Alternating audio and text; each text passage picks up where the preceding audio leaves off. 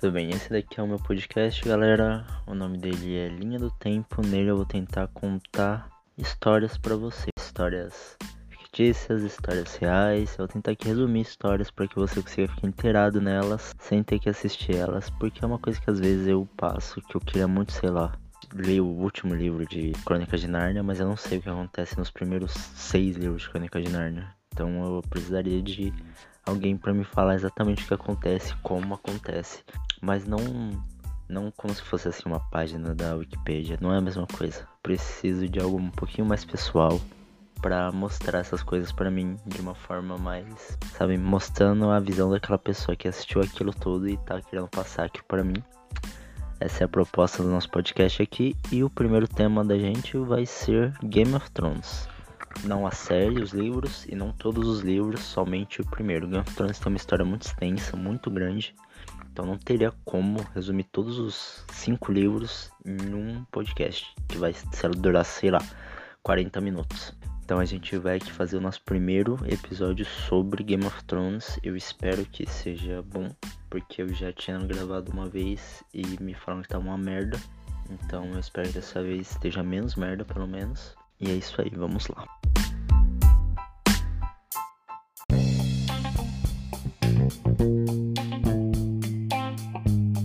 A primeira coisa que a gente precisa deixar claro ao discutir Game of Thrones é a geografia.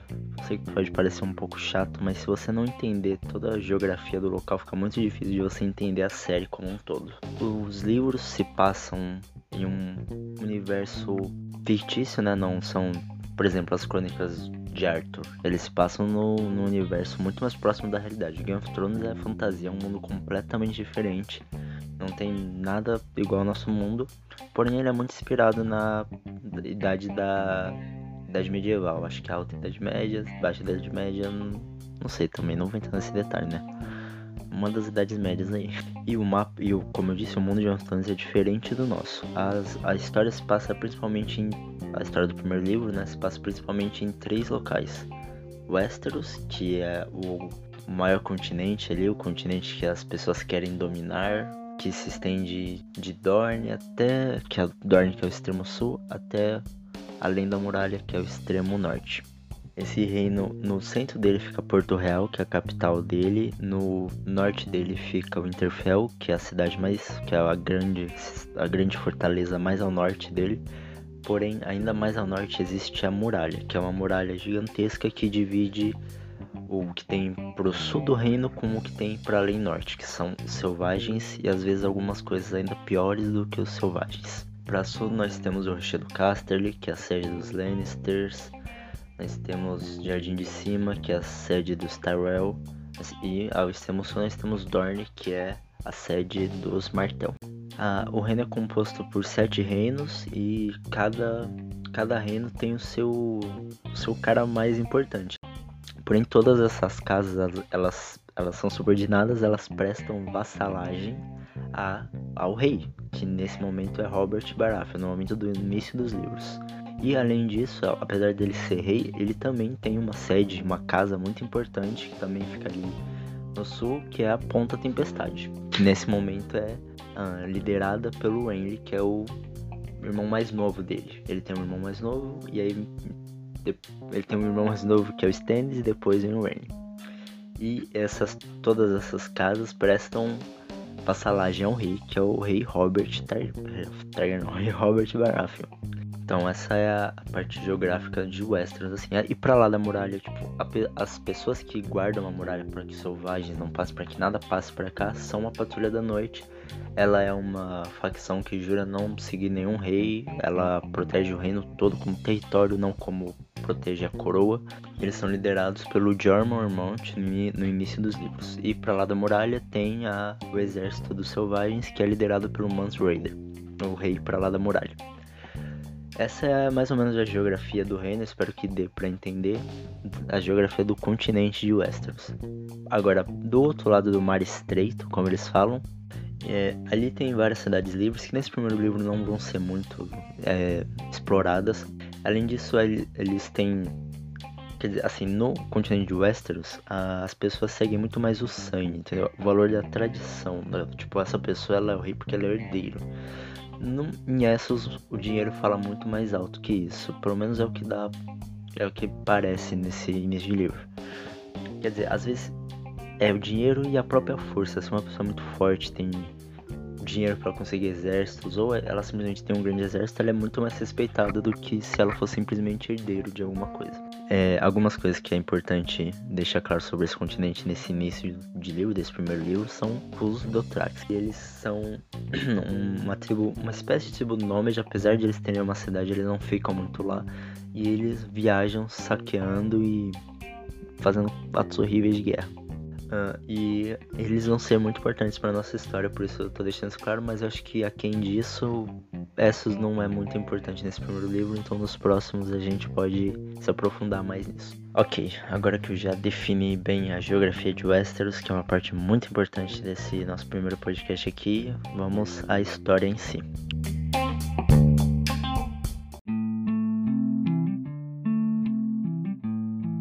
primeiramente, a primeira coisa que a gente precisa definir é como que a gente vai contar essa história.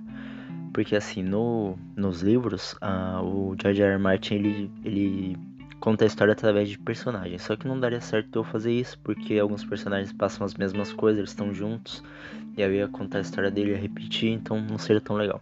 Então eu vou contando assim o que acontece com cada núcleo de personagem, eu vou indo geograficamente contando o que acontece em cada lugar assim, e aí eu vou explicando para vocês o que acontece, quem são os personagens conforme a gente vai avançando na história.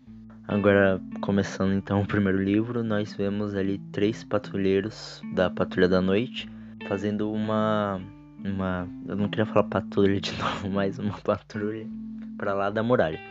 E enquanto eles estão fazendo isso, eles são atacados por Nightwalkers, por caminhantes brancos, que são uma ameaça ali que até mesmo na patrulha da noite ela é encarada com uma certa certa arrogância, assim, as pessoas não acreditam, as pessoas desdenham da, da ideia dos caminhantes brancos.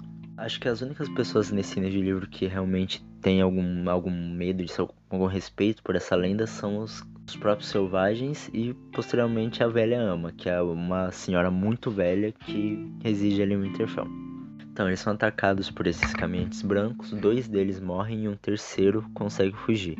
Importante também mencionar que esses dois que são mortos voltam à vida, porque essa é a grande ameaça dos, dos caminhantes brancos, eles conseguem ressuscitar os mortos. Então, num lugar que morre tanta gente, você bem morto, quer te matar, é difícil matar eles também. Então é uma, é uma ameaça meio grande.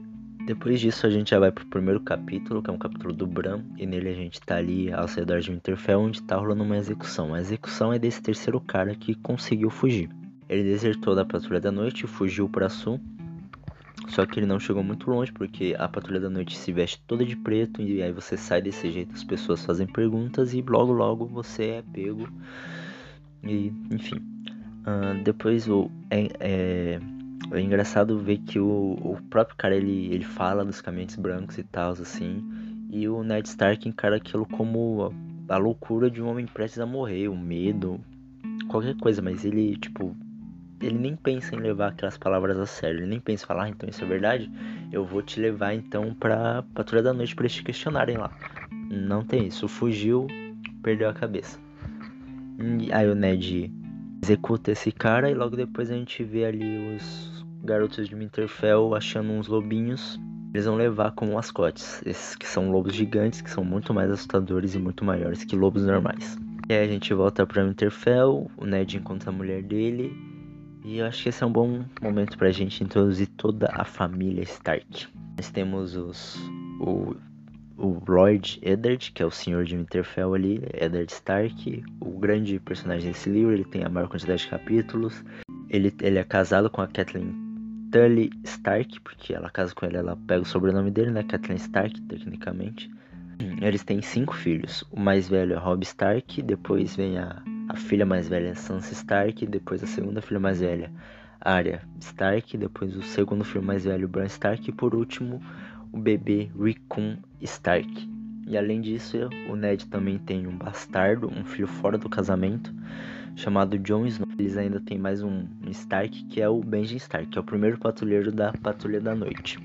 Uh, além disso, ali em Winterfell mesmo, eles têm algumas pessoas que são é, serventes da família. Ele tem o Pool, que é um intendente que cuida assim, tipo, ah, a gente vai fazer uma festa, precisamos de comida, dá pra fazer a festa? Ele que vai ver isso. Tem o Jerry Cassell, que é o chefe da guarda do, do Ned, que é o Eddard. Ned é apelido pra Eddard em inglês, não sei por que disso. Também tem o Roderick Cassell, que é, que é tio do Jory, ele é um cavaleiro ali, Sir Roderick Cassell. E ele é ali uma espécie de mestre de armas em Winterfell. Cuida das lições de guerra dos jovens herdeiros ali. Também tem um mestre Luin, que é um mestre, né? Que é interessante explicar isso, que mestres eles têm uma ordem na cidadela e eles juram aconselhar os senhores de Westeros. Ou seja, eles são mandados para todos os senhores e eles oferecem conselho. Eles sabem curar, eles sabem estratégia de guerra, eles sabem arte dos corvos, que é de mandar mensagem e tal. E o Mestre Luin, no caso, também ensina ali os herdeiros do Ned a estratégia, as, que, quais são as casas dos senos. É, no livro a gente sempre tá vendo ele dando essas liçõezinhas assim. E essa ali é o, basicamente o núcleo de Winterfell.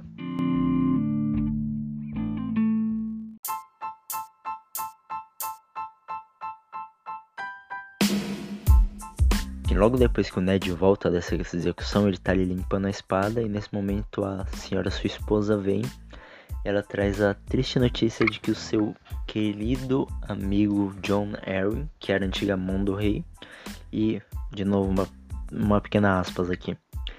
No mundo de Westeros nós temos o rei, que é o, o super poderoso, o cara faz o que ele quer, ele é o rei, ele toma as decisões. Mas nós também, nós também temos a mão do rei, que aconselha e reina por ele quando esse está incapaz. No caso do Robert é o tempo todo, porque ele não tem muita paciência para ser rei. Ele prefere prostitutas e, e, banquetes. Então quem reinou por esses. Eu acho que o reinado do Robert tem 15 anos foi basicamente o John Arryn. Então ele morreu é um grande baque assim pro reino e principalmente para o Ned, porque eles eram amigos. Ele tinha uma relação quase de pai e filho com o John Arryn. Porque quando o Ned era jovem, o John Arryn tomou ele como seu protegido. E basicamente criou ele como, um, como se fosse um filho mesmo. Então, além dessa notícia, a Kathleen também conta pro Ned que o rei já avisou que tá chegando aí e que vai vai vir para o Winterfell para fazer uma baguncinha ali com o Ned. O Ned já fica muito feliz e tal. E... Então depois que a, a Kathleen conta pro Ned que o rei tá vindo visitar ele, eles começam ali a preparar o banquete e tal. E aí depois já, já vamos pular logo pra, pro momento. Acho que já pulou no livro também, mas já vamos pular pra parte que o rei chega. Ele chega ali, ele conversa um pouquinho com o Ned e aí eles descem pras criptas porque o rei gostaria de visitar a Lyanna Mormont, que era a antiga prometida, vamos dizer, noiva do Robert e irmã do Ned Stark. E agora a gente vai fazer uma pausa, porque tem bastante personagem para comentar aí, então vamos ver aqui. Primeiro nós, primeiro nós temos o rei Robert, né? Que é o, o rei ali uns 15 anos. A rainha dele é Cersei Lannister. Aí nós temos os três príncipes que são Joffrey Baratheon, Tommen Baratheon e Myrcella Baratheon. Nós temos os irmãos da rainha Tyrion Lannister e Jaime Lannister. Nós temos também o guarda-costa do príncipe Joffrey, que é o herdeiro do trono, o cão de caça. Agora, para entender as, as, histórias que vai seguir, você, vocês precisam ter um pouquinho de, de contexto. Então, vamos lá. Há pouco mais de 15 anos atrás, o, a casa Baratheon não era a casa dos reis. Essa casa era a Targaryen. Os reis eram Targaryens. Porém, devido a um rei muito, muito, uh, vamos dizer, ruim, essa linhagem acabou na verdade, a primeira coisa que levou a cena a acabar foi que o filho do, do rei, teoricamente, raptou e estuprou a irmã do Ned Stark.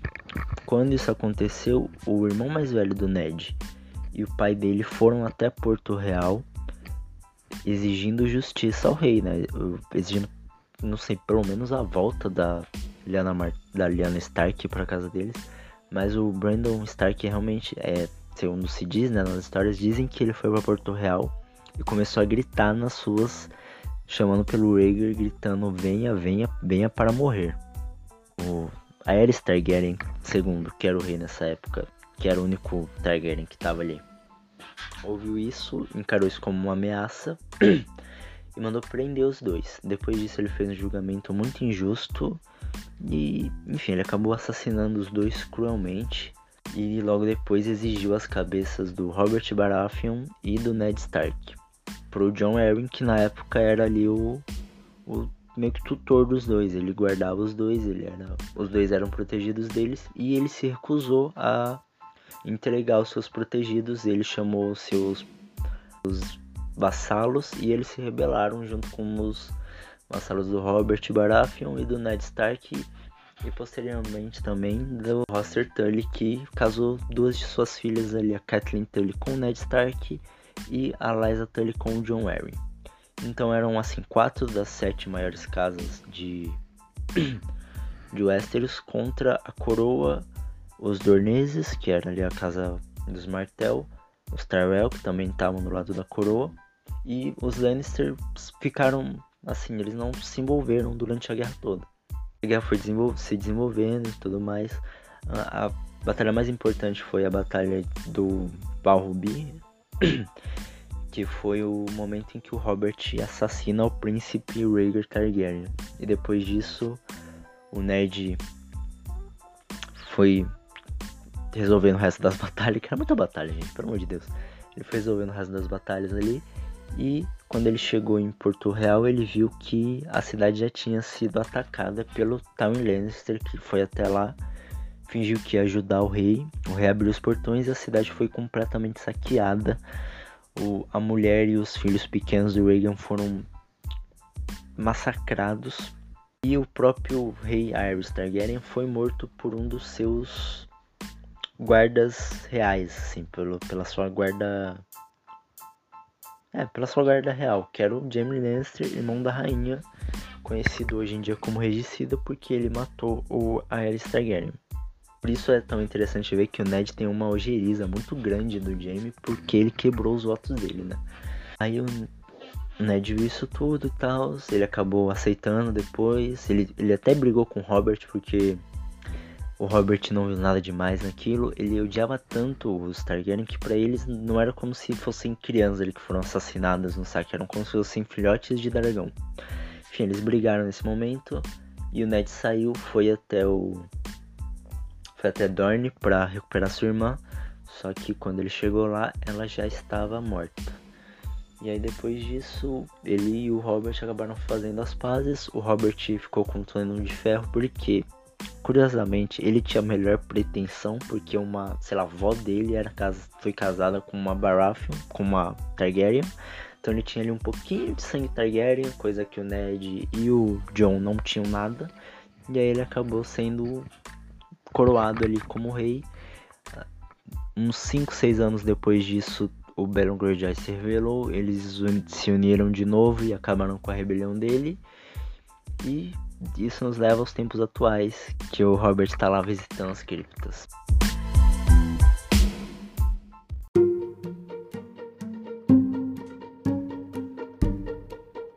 Enquanto ele está visitando as criptas com o Ned, ele pede pro Ned se tornar a nova mão do rei. É interessante até a gente ver que nos próprios livros o Ned não, não, não fica surpreso, né? Ele já sabia que ele estava esperando, porque seria muito estranho, né? O rei viajar todo esse caminho, tipo, isso daqui é Idade Média, não tem carro, é uma puta viagem para até o norte. Tanto que a última vez que eles se viram foi 10 anos atrás, durante a rebelião dos Greyjoys. Então o Ned já meio que sabia que isso ia acontecer, mas ele não quer aceitar. Mas depois de ele ser muito bem convencido pela sua mulher e pelo seu mestre, né, que aconselhou ele, ele aceita, ele aceita a proposta e se torna a mão do rei.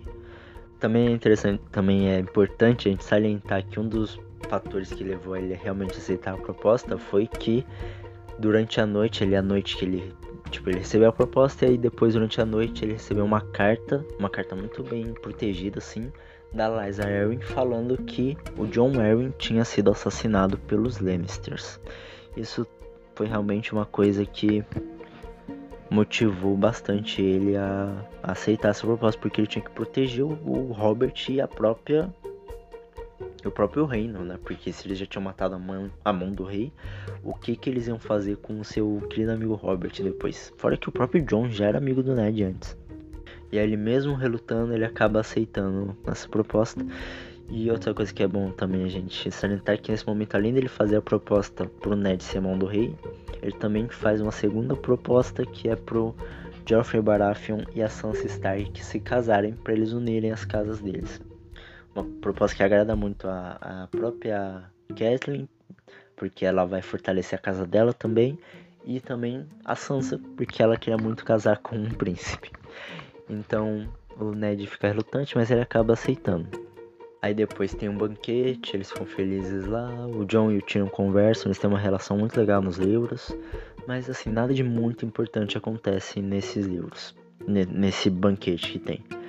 Aí no dia seguinte ao banquete, o, o, as pessoas ali vão por uma caçada e o Bran fica por ali. Ele tá escalando uma torre. Enquanto ele tá escalando essa torre, ele vê duas pessoas transando. As pessoas são Jaime Lannister e a sua irmã, a rainha Cersei Lannister. E aí quando ele vê isso, o Jaime fica meio. Ele fica meio assim, né? E ele pega o garoto, ele pergunta quantos anos você tem. Nessa hora tem muita interpretação, mas eu acho que ele tava, ele tava meio que decidindo assim. Será que ele entendeu o que ele viu? Quantos anos você tem, garoto? E aí o Bram responde: Eu tenho sete, quase oito. Ele fala seis, quase sete, alguma coisa assim. O Jaime olha para Cersei e fala as coisas que eu faço por amor. E joga o Bran da torre no capítulo seguinte a gente vê que uns 3 ou 4 dias se passaram e o Bran ainda não acordou. Mas ele também não morreu. As pessoas pensam um pouco assim, o próprio Ned pensa em não ir mais, mas. Não ir mais com o rei, né? Mas ele acaba indo de qualquer forma. E os. Agora é a parte em que as... os personagens se separam. O Ned pega as duas filhas dele, a Sansa e a Arya, e vai para o sul com o rei o Jon Snow vai para a Patrulha da Noite junto com Benjen Stark e o Tyrion Lannister, que é um dos irmãos da rainha. Junto com o Ned também vai o rei, a rainha, o, o, o regicida, o Jaime, todo mundo. E o Winterfell ficam a Catelyn junto com o Bran, que ela tá psicopata ali do lado do Bran, não sai de perto dele, tá sem dormir há quatro dias, louca. Ali do lado do Bran, uma doida. Mas é também, né, filho dela, coitada. Ela fica ali com o Bran e por enquanto é isso, né? São, esses são os nossos núcleos. Ela fica ali com o Bran, o Urcon e o Rob. Praticamente, é, os filhos os homens dela ficaram ali com ela. E as meninas foram. Então agora eu vou contar primeiro tudo o que acontece com o Ned Stark. A partir do momento que ele sai da cidade. Ele vai, né? Ele, vai pra Porto Real pela Estrada do Rei, junto com uma caravana gigante. Conforme eles vão passando, vai vindo mais gente e tal. No meio desse caminho eles discutem um pouco uns assuntos import meio importantes ali, mas a, a grande, o grande tchan desses momentos é que mostra como Robert não tá feliz sendo um rei. Que ele, ele lutou pela garota e ele perdeu a garota, então ele não se importa muito com o reino, ele não gosta de governar. Por isso, esse é um dos motivos que ele leva o Ned com ele. Ele quer que o Ned governe enquanto ele transa, se embebeda e come a, a caminho de uma morte rápida, né? Ali também, enquanto eles estão viajando pela estrada do Rio, tem um, um problema, né? Porque em uma tarde a, área acaba discutindo com o Joffrey e a loba da área para proteger ela, a Niméria, a loba da área, acaba atacando o Joffrey. Depois disso a área espanta a luva dela, porque ela sabe que se pegasse a luva dela ia ser morta. E aí tem toda uma situação lá com o rei e a rainha e tal, porque a rainha queria que alguém fosse punido, porque o filho dela tinha sido machucado. Então o Ned assassina, executa a Lady, a lobinha da, da Sansa. Ela fica muito desolada, mas é, é legal ver também que ela culpa completamente a área, ela não culpa ela não culpa nem um pouco. Ela não culpa nem um pouco o próprio Joffrey, que foi culpado, ele tava ali fazendo merda. E até a rainha, ela continua vendo a Cersei como a rainha, porque ela é bonita. A Sansa tem muito essa visão de, tipo, o que é bonito é bom, o que é feio é. Ela, ela é muito preto no branco e durante os livros ela vai vendo que as coisas são muito mais cinzas, e na maioria das vezes muito mais terríveis do que ela pensa que poderiam ser. Depois disso eles vão bem desgraçadamente até Porto Real, aí eles chegam lá Ned participa de uma pequena sessão do conselho onde ele vê que o rei planejou um torneio para em homenagem à sua à nomeação do Ned como mão. Ned já fica meio puto depois que ele vê que o reino tá quebrado, devendo 3 milhões de dragões de ouro pros Lannisters e 3 milhões pro banco de bravos, ele fica mais puto ainda, ele já começa a pensar em como que vai fazer para cancelar essa merda. E aí ele, mas ele tinha acabado de chegar de viagem, já tinha esse conselho aí, ele acaba falando, ó oh, gente, tô maus, vou deitar um pouquinho. Aí ele sai, vai deitar e paus, e paus, e paz. Só que enquanto ele tá saindo assim, o Mindinho chama ele e pergunta para ele: Você não gostaria de ver a sua mulher? O Ned fica meio confuso, né? Porque a Kathleen ficou em Interfell. Ele fala: Mas que, que caralho você tá falando? Ela Não, papo reto, vem comigo. Aí o Ned fala, ah, tá bom, vai, se eu tô aqui eu tenho que jogar o jogo deles. E aí ele vai seguindo o Mindinho até eles chegarem num bordel, o Ned fica muito puto, quase mata o Mindinho. Só que enquanto ele tava enforcando o Mindinho ali, a, a esposa dele, Kathleen, aparece, dá um oizinho e fala, Ei. aí ele fala, então, o Ned fala, então ela tá aqui mesmo. E aí sobe para conversar com ela. Nesse momento ela explica pro Ned que enquanto ela tava ali em Interfell, de luto, igual uma louca ali, cuidando do Bran psicoticamente, um homem foi enviado para assassinar o Bran. Essa pessoa, esse cara, tinha uma daga de aço valeriano e ele tentou assassinar o Bran.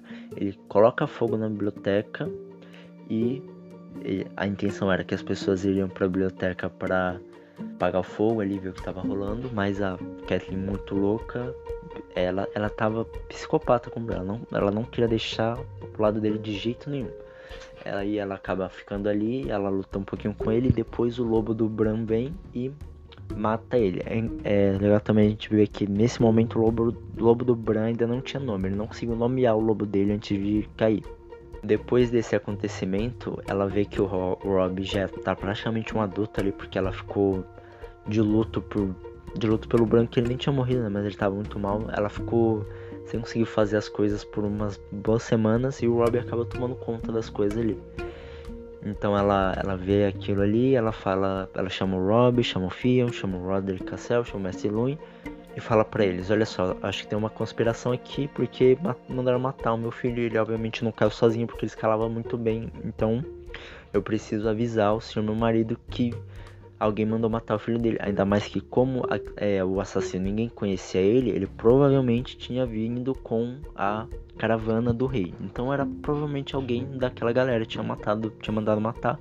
E como ela já sabia que os Lannisters tinham mandado matar o John Arryn pela carta que ela recebeu da irmã dela, ela fica mais desconfiada ainda. Então, enquanto Ned Stark estava indo para Porto Real pela estrada do rei, ela foi até Porto Branco, pegou um navio e chegou lá. Por isso que ela chegou um pouquinho antes dele até, apesar de sair um pouquinho depois, porque enquanto o Ned foi andando com uma caravana gigante, bem devagarinho, ela foi, papum, pegou o navio, foi, pá, chegou, ficou um pouquinho ali no bordel do Mindinho e depois o Ned chegou, ouviu essa mensagem dela, falou: "Ah, então eu tenho que descobrir quem fez essa merda aqui". E aí, enquanto isso, eles estão conversando lá, eles estão falando quem é que tem que ver esse bagulho. E a Kathleen também revela que ela já tinha conversado com o Mindinho e o dono do punhal de aço valeriano que mandaram para assassinar o, filho dela, o Bran, era o Tyrion Lannister, que ele tinha ganhado o, o tal do punhal numa numa aposta. É, é, legal também a gente ver que eu vou dar um pequeno spoiler aqui, eu vou falar que não foi o Tyrion que mandou matar o, o Bran, não foi ele. Mas é legal a gente ver que um pouquinho antes o Tyrion tá lá na biblioteca de Winterfell e ele vê uns livros assim e ele fala pro mestre, ó, oh, separa esses livros aqui que eles são bem raros, eu vou querer levar comigo. Então, tipo, quando eu tava lendo a primeira vez, eu fiquei meio pensando, caramba, será que não foi? Será que não foi por isso que ele mandou proteger os livros e tal? Mas depois a gente vê pela visão do Tyrion que realmente não foi ele. E tem vários outros indícios disso também no livro. Enfim, o Ned recebe essas mensagens, ele percebe que ele tá mais fudido ainda do que ele pensava.